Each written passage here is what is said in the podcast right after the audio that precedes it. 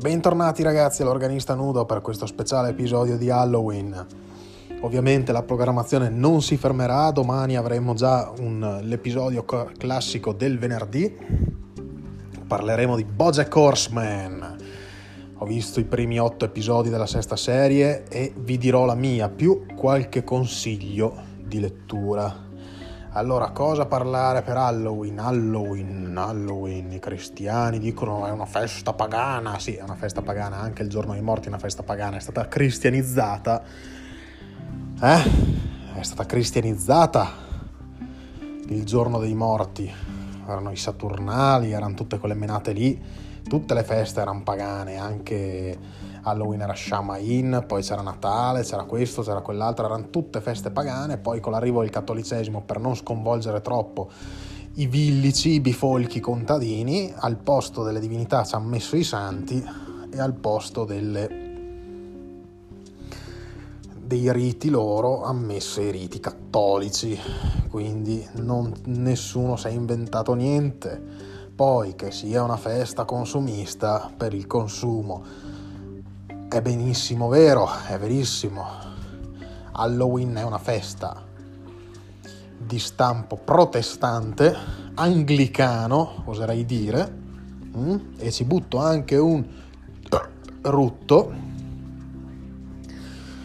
Effettivamente in Italia non c'entra un cazzo se non vendere bellissime, bellissimi suppellettili a forma di zucche fantasmi e menate varie però a noi piace, perché piace? Perché è un'occasione ben più che decente per fare un rewatch o delle maratone di film dell'orrore o videogame di serie. Or dunque, a proposito di videogame, quello che vi posso consigliare per questa serata, che non costa neanche tanto, potete pigliarvi quello che è la prima uscita di The Dark Pictures Anthology Man of, Medan, Man of Medan, che è un classico gioco horror a scelte in cui eh, voi e i vostri amici, se volete fare una cosa in gruppo, fatevi del, prima di fare le vostre consuete ammucchiate, potete prendere questo bel giochino in un paio d'ore, forse un pelo di più, riuscite a finirlo. Io l'ho giocato in un pomeriggio quando era uscito e vivervi il vostro survival horror. Altrimenti c'è Dead by Daylight, chi ha la PS Plus l'ha preso l'anno scorso all'incirca, fra cui c'è anche Friday the 13 il gioco di venerdì 13 è un multiplayer online basato sui film dell'orrore. Quindi uno fa il cattivone, fa l'assassino mascherato, gli altri devono sopravvivere o ammazzare il cattivo. C'è sempre il buon Resident Evil, sia il 7 che il remake del 2 van bene o anche i classici, i classici Silent Hill. E se no, bellissimo, bellissimo, bellissimo Until Dawn, sempre della stessa casa che ha fatto Man of Medan, un piccolo capolavoro con Rami Malek fra gli altri attori. Merita, merita, merita tantissimo. Se volete farvi una serata interattiva e eh, non vi va più Atmosphere, potete giocarvela così a fare un po' i nerd altrimenti, altrimenti. I consigli di visione per Halloween. È inutile dirvi che secondo me Halloween guardare film eccessivamente impegnati, guardare Shining, L'Esorcista, me- o anche la Razer, secondo me non va bene. Servono film leggeri, giocosi, stupidi, con tette, culi, morte, sangue. Quindi dove andiamo a parare? Andiamo a parare sul buon venerdì 13 non dico Halloween perché sapete come la penso su Halloween, ma il buon venerdì 13 non vi delude mai. Soprattutto il primo dell'80 Sean, di Sean Cunningham, già sceneggiatore e produttore dell'ultima Casa Sinistra. Un gran personaggio che ha fatto film solo per far dei quattrini, l'ha sempre detto, e venerdì 13 ne è l'esempio lampante, un film del cazzo, sostanzialmente girato benino, ah, dai abbastanza bene, in cui la Betsy Palmer che fa la madre di Jason ha sempre detto che ha fatto quel film per pagarsi, per comprarsi un'auto e l'ha sempre considerato una merda, salvo poi visti di recente i fan ovviamente per lo stesso discorso che cioè, abbiamo il mutuo da pagare, vai alle convention a dire quanto ti è piaciuto fare il film. Un giovanissimo Kevin Panzetta, e cosa volete di più? Squartamenti, tette culi, e una svapata che adesso vado a farmi.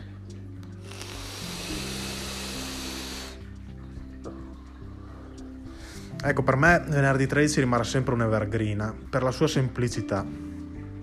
Venerdì 13 è semplice, senza pretese, senza niente. È quello che poteva diventare Halloween, ma a causa di cambi di regia non è mai diventato.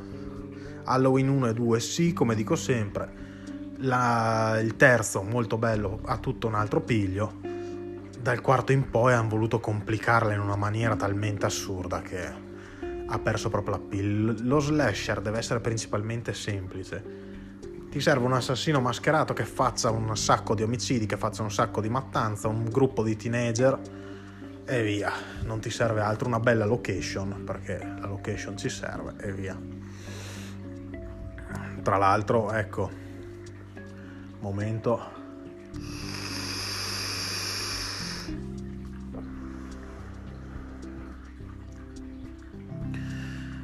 chi mi viene a dire che gli horror, perché ne ho sentiti, eh, che gli horror attuali del James Wan verse, del Conjuring verse, sono l'equivalente dei vecchi slasher, non ha capito un cazzo.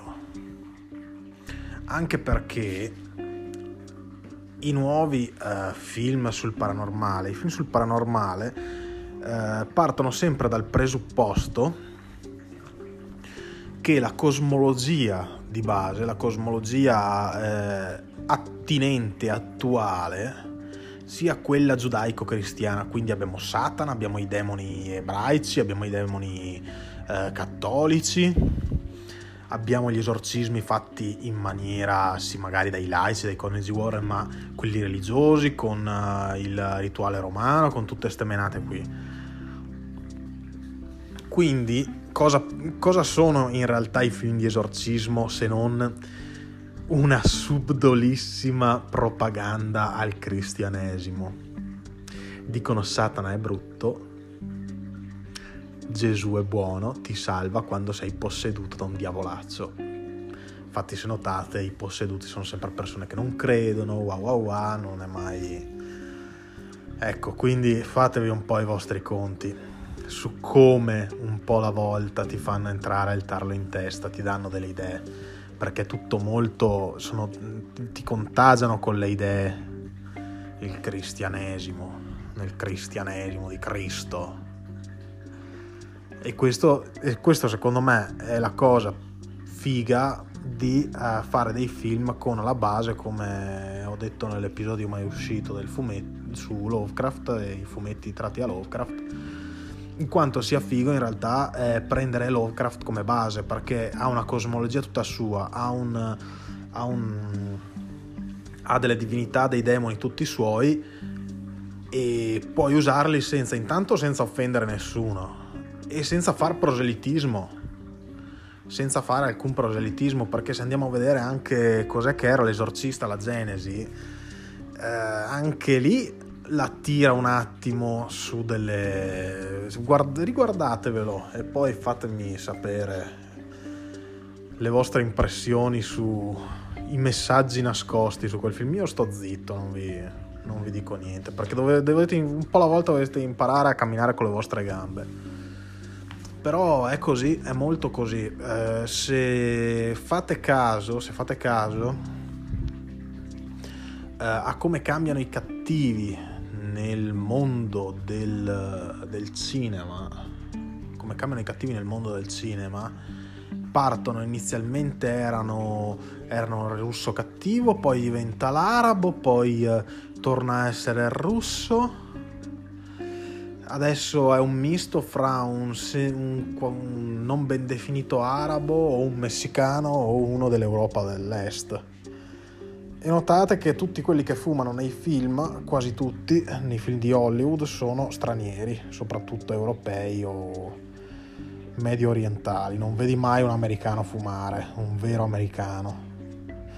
Quindi questo vi fa capire che idee ci stanno mettendo in testa. Ti, ci stanno plagiando un po' la volta. È come quando mettevano sui vecchi serial tipo la TJ Hooker, quelle cagate lì, mettevano sempre i cattivi erano sempre i neri, c'era sempre lo spacciatore nero, il trafficante nero, perché al tempo c'erano le pantere nere, la gente aveva paura di quello, allora facciamoli vedere che la polizia, i, i buoni spaccano il culo ai cattivi e i cattivi sono neri. Samuel L. Jackson ha fatto diverse interviste in cui diceva le mie prime parti erano sempre quelle spacciatore, eh, pappone, spacciatore, pappone, criminale, faceva sempre quelle, le piccole particine che faceva Samuel L. Jackson. Poi a una certa gli hanno fatto fare il libraio su Die Hard, una, e lì un po' è stato sdoganato, poi è stato preso anche da Tarantino. Però ecco, questo vi fa capire, ma siamo andati, era un po' che non succedeva, siamo andati molto fuori tema.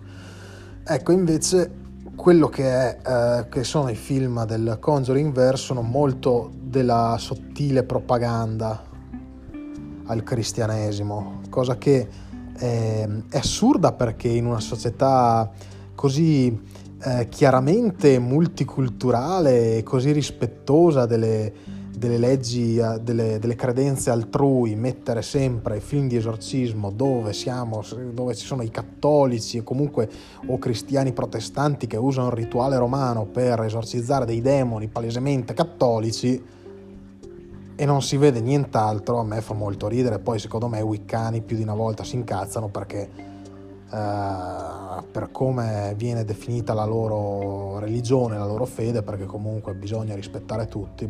Infatti i wiccani, a differenza dei cristiani, non rompono i coglioni, quindi li rispetto anche un bel po' di più. Io rispetto di più un wiccano che si fa i suoi riti, uh, segue le, le cose della luna, di tutte quelle menate lì, e non mi spacca i coglioni, se ci fai due chiacchiere è anche molto più piacevole, che un cristiano che viene a farmi la morale anche perché siamo stati battezzati contro la nostra volontà e siamo cristiani cattolici, io compreso, e non mi hanno mai fatto scegliere la mia religione, la mia fede.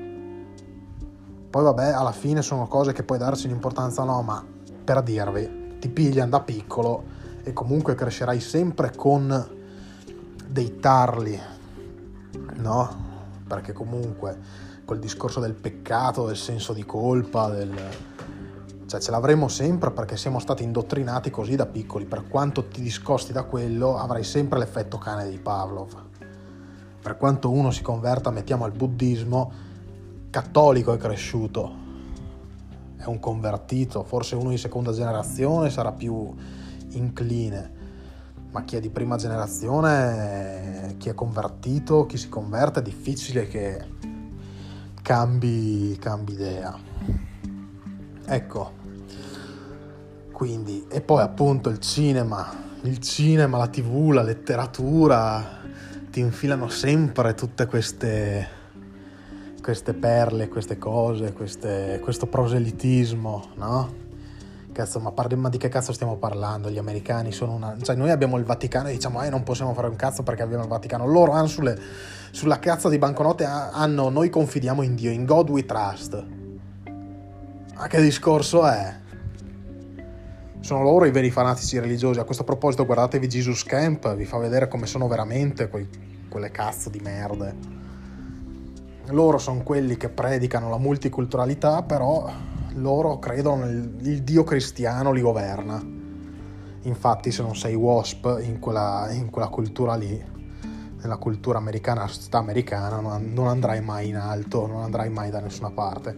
Massimo massimo puoi essere ebreo, ma non al governo, devi essere forse nelle arti, agli ebrei hanno lasciato le arti, però in politica, se mai salirà Bernie Sanders, lo dubito fortemente, al governo, come presidente degli Stati Uniti avremo il primo presidente ebreo, però dubito, dubito, un ebreo non potrà mai essere presidente negli Stati Uniti, perché appunto come tutti sono una minoranza.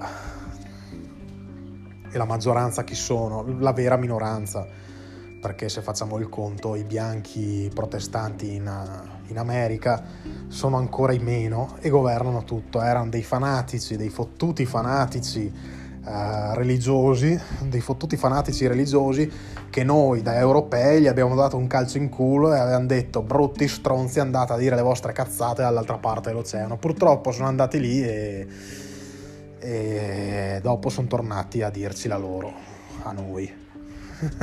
Quindi ce l'hanno messa nel culo. Eh, questo è il problema. Quando hai a che fare con i fanatici, quando hai a che fare con i fanatici, non puoi vincere perché loro sono talmente convinti, sono talmente pa- partigiani, jihadisti, sono talmente fanatici nelle loro convinzioni che tu prima o poi cederai. Per noi come cattolici, eh, cioè, ormai cattolici devoti non ce ne sono tanti, ma come anche i musulmani, i musulmani alla fine, tutti fanatici ce ne sono pochissimi, a rispetto alla quantità di popolazione che c'è al mondo è una consuetudine, una roba sociale, di vita, fai le tue scelte, fai le tue robe. Il cristiano americano invece loro sono fanatici perché glielo instillano fin da bambini, in Dio, noi crediamo sulle banconote, sui soldi, che nel, nell'immaginario appunto cristiano, nella cultura cristiana sono lo sterco di Satana, loro ci scrivono su, noi confidiamo in Dio sulle banconote. Ma vabbè, qui stiamo andando sull'antropologia pesante. Allora facciamo una pausa e poi ritorniamo al discorso originale perché siamo andati fuori super tema.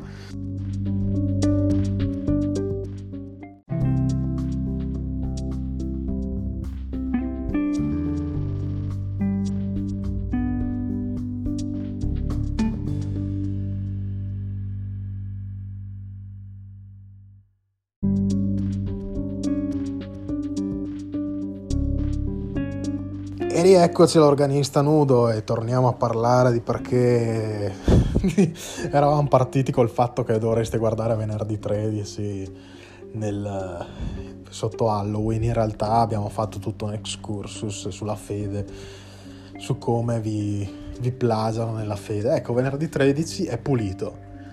Venerdì 13 nel suo, nella sua ignoranza è pulitissimo, non ha eh, temi religiosi, non ha perché anche Nightmare dal profondo della notte ha dei temi religiosissimi, ha il crocifisso che cade, ma anche perché Wes Craven era un pretonazzo, cioè vissuto in una famiglia super eh, chiusa, super severa.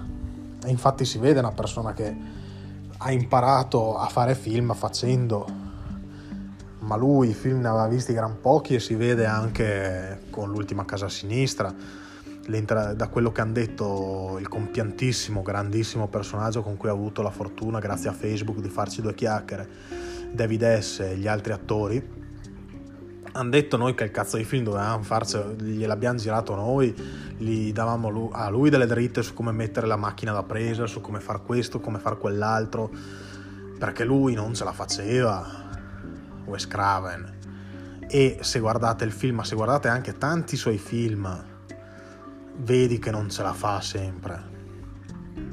Adesso parliamoci chiaro, l'ultima casa sinistra è stato un buon, uh, un buon piglio, eh, le colline hanno gli occhi, not bad, anche se la trama è praticamente ident- quasi identica. Se guardate fa lo stesso film, anche eh, ne ha fatti alcuni nel mezzo, adesso non mi vengono i titoli, però ne ha fatti diversi in cui la trama è più o meno sempre la stessa c'è un nucleo familiare che viene a contatto con un nucleo familiare negativo, il nucleo familiare negativo, che siano dei balordi, che sia una famiglia di fanatici, che siano eh, the people under the stairs, quelli della casa nera, che siano eh, la famiglia di Pluto, eh, era Pluto il cattivo di Le colline hanno gli occhi, comunque che sia sta gente qua, i fanatici religiosi di quell'altro film che non mi ricordo il nome, vengono a contatto con questa gente negativa che li tartassano di legnate, poi si qua si ribellano, diventano delle bestie ammazzano i cattivi. È sempre uguale. Così anche Nightmare, solo che in Nightmare sono adolescenti versus pedofilo. Perché diciamocela tutta, Freddy Krueger, che tanto adorate, che tanto, oh, Freddy, lo zio Freddy, il grande Freddy Krueger. Ragazzi, state idolatrando un pedofilo.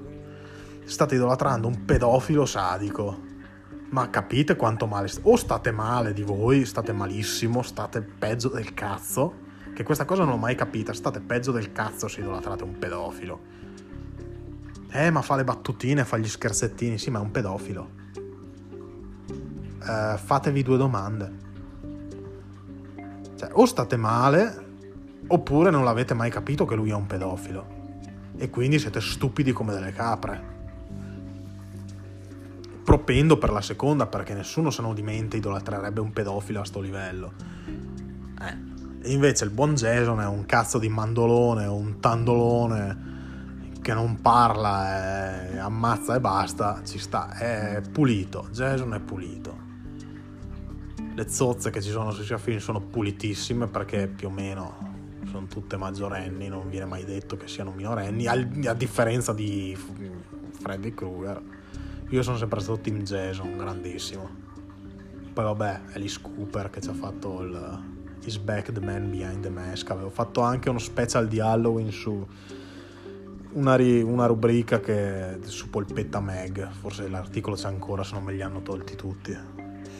E avevamo fatto lo special di Halloween con il buon Fedro nel suo canale precedente che gli avevo dato da giocare lì Freddy e avevamo fatto una specie di Freddy vs Jason uscito un po' a cazzo di minchia perché al tempo non, non c'erano i mezzi che grazie a Dio adesso infatti fa dei buonissimi lavori ma al tempo quattro birre registravamo l'audio sul cellulare eh, screen capture e via e come andava andava. Ah bei tempi che è un po' quello che sto facendo adesso però diciamo che è un altro tipo di lavoro non, non ho più le la presunzione di essere obiettivo di insegnare qualcosa. Tanto non imparate un cazzo, voi non imparate mai un cazzo, quindi mi sparo le mie cazzate, vediamo come va. Se vi, vi do qualche spunto di andare a leggere qualcosa, ben venga, altrimenti sti cazzi.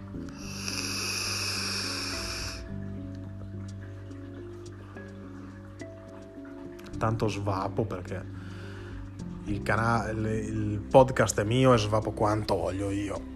E comunque sì. Poi la cosa be- bella di, del cazzo di Halloween, appunto, gran consumismo, però. Almeno un'occasione come un'altra per guardarsi dei film zozzi senza dover impazzire o dover giustificare che stai guardando un film di merda come venerdì 13 o ehm, poi che cazzo altro di bello ci sarebbe da guardare sotto Halloween vabbè Beetlejuice ci starebbe per i più giovani. Qualsiasi roba di Tim Burton va bene. Uh, la notte dei morti viventi, già Dawn of the Dead è un po' più peso, nel senso che è già un po' più profondo, ma i classici, anche i classici la Universal, cazzo, tipo L'uomo invisibile, La mummia, Dracula, quelli originali, non quelli del Monsterverse di merda. Eh, quelli sono gran filmoni. Tra l'altro eh, faccio un appello a chi mi segue, se riesce a procurarmi. Avevo iniziato a prendere le steelbook o le steelbox, non ho mai capito come si dica, dei film Universal. Sono riuscito a beccarmi La mummia, Il mostro della laguna nera e L'uomo lupo con Loncini. E forse dovrei aver trovato l'uomo invisibile. Mi mancano Frankenstein, la moglie di Frankenstein e Dracula.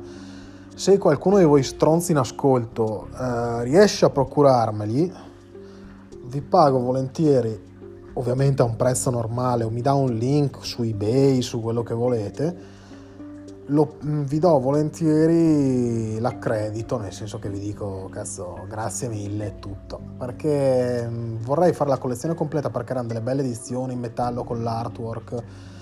Eh, ci stavano tantissimo perché è bello avere sti classici. Poi rivedendoli, il mostro della Laguna Nera mi piace sempre comunque perché è una bella avventura.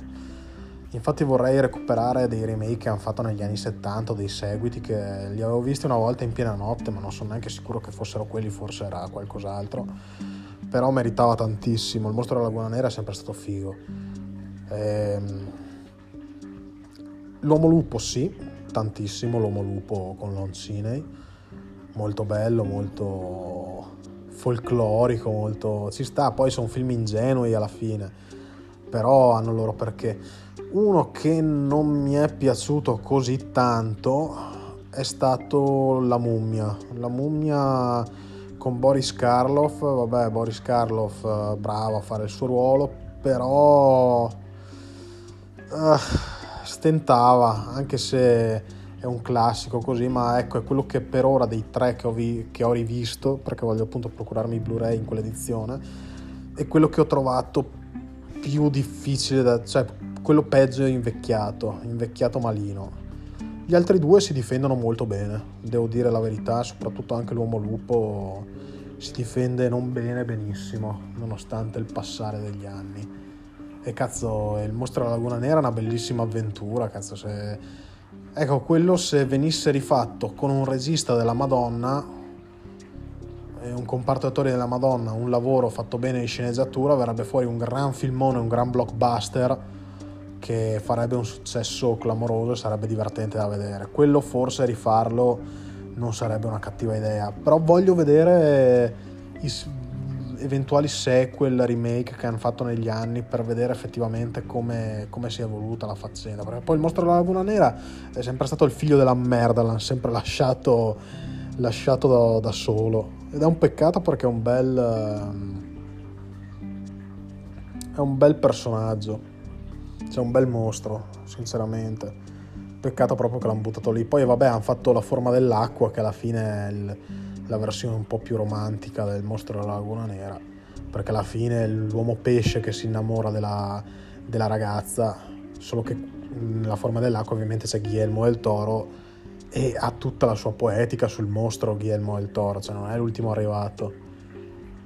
Cioè Sembra brutto da dire così, però a livello di, dell'amare la mostruosità, Guillermo del Toro è sei spanne sopra a Tim Burton. però fanno due generi diversi, Tim Burton è un goth, Guillermo del Toro è Lovecraftiano.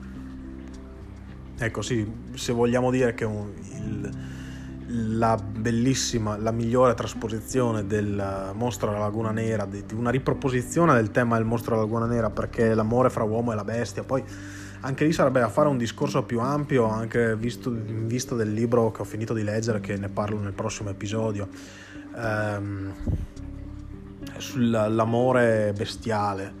Avevo un, una rubri- un, capitolo su uno dei libri che ho in, nella libreria di casa magari quando passo in zona lo piglio e mi faccio un ripassino e ne parliamo perché la letteratura sulla bestialità è molto ampia e molto interessante.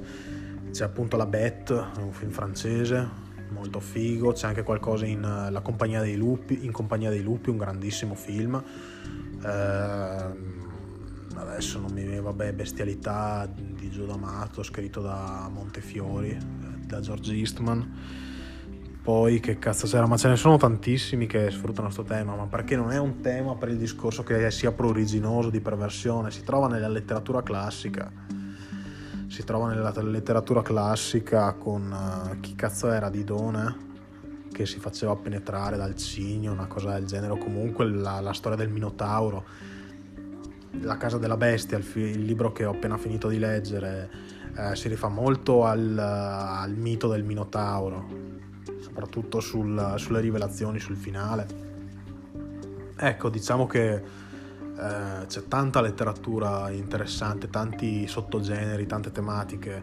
Non è che puoi pigliare l'horror, l'horror è horror. Eh, ci sono tante robe. L'horror con le bestie, soprattutto appunto in compagnia dei lupi, che in realtà è un gotico, è un film, un, un coming of age, ha tante tematiche profondissime, si rifà anche alle fiabe gotiche, tutta una serie di robe. È molto interessante, sarebbe da, da parlarne, tempo che mi documento un attimo meglio, che non parto proprio perché dovete capire una cosa, io sono mo- io è tutta roba che ho letto e straletto negli anni, poi mi sono arrugginito e non ho più tirato fuori questi argomenti, quindi dovrei riprenderli e recuperare i vari concetti, quindi rileggere, magari trovare dei, anche dei libri di saggistica più, più recenti, perché no? Se avete qualche consiglio da darmi, come al solito, messaggio audio, mm, installate Anchor, messaggio audio e, e datevi da fare perché più leggo più sono felice e più argomenti da darvi e quindi vi tengo più compagnia. Se no sono qua che è inutile parlare del sproloquiare contro l'industria cinematografica, è bello anche parlare di robe un po' più, un po' più serie, un po' più interessanti. Vabbè dai, allora vi auguro buon Halloween, non bevete troppo perché sicuramente non, eh, il mio pubblico non va a mangiare dolcetto, non va a fare dolcetto scherzetto, non bevete troppo. Fatemi sapere se vi va come avete passato Halloween, mi raccomando non vestitevi da, da idioti perché quello lasciatelo ai ragazzi in università. Eh, se proprio siete in università volete vestirvi da idioti, vestitevi pure da idioti però ricordatevi che voi vi vestite da goth una volta l'anno, ci sono persone che si vestono tutto l'anno in quella maniera là, un domani sarà appropriazione di, di, di cultura, appropriazione culturale. Eh, come la gente fa il blackface, la gente che non è goth non dovrebbe vestirsi goth solo per Halloween, per fare i buffoni, perché c'è gente che in quella roba ci crede, in quello stile di vita. Ecco, vestitevi da Jaggalos, se non sapete chi sono i Zaggalos andate a vedervelo, scoprirete un mondo di idiozia che mezzo basta, i fottuti Zaggalos, che, li, che in America vengono visti... Uh, vengono malvisti quanto i Trump supporter, i supporter di Trump, quindi è tutto dire. Va bene, dai ragazzi, buon Halloween dall'organista nudo a tutto e ci vediamo già domani con la mia recensione su Bojack Horseman.